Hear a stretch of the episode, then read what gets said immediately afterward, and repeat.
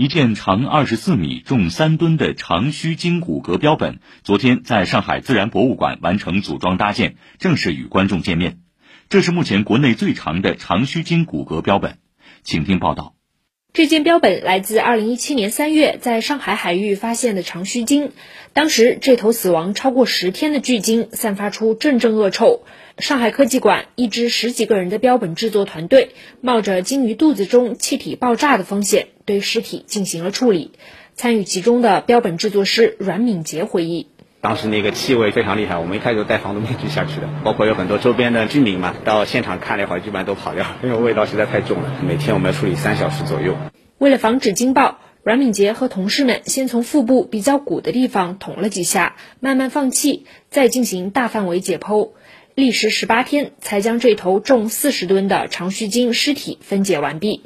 上海科技馆标本制作师张汤明说，此后他们又花了3年半的时间对骨骼部分进行彻底的清理脱脂。我们采用的是比较安全的微生物的脱脂的方式，这样的话相对于化学药品处理会对骨骼表面的损伤降低到最小，目的其实就是在于它更长久的保存。经过近3个月的馆外装架后，这件长须鲸骨骼标本于上周日晚运抵上海自然博物馆进行现场组装，所有结构衔接件都是配合每根骨骼而特别定制的。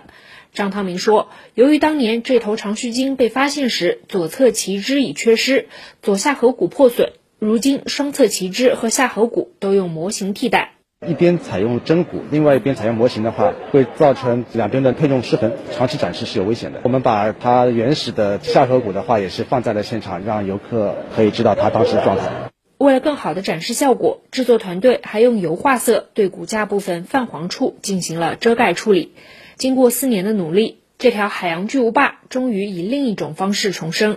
张汤明说，通过这件标本的展示，我们也是希望大众能够更多的了解深海和海洋哺乳动物的魅力，了解这些珍稀的海洋动物，对他们更多一些关心和爱护，加入到濒危动物的保护行列中去。以上由记者孙平报道。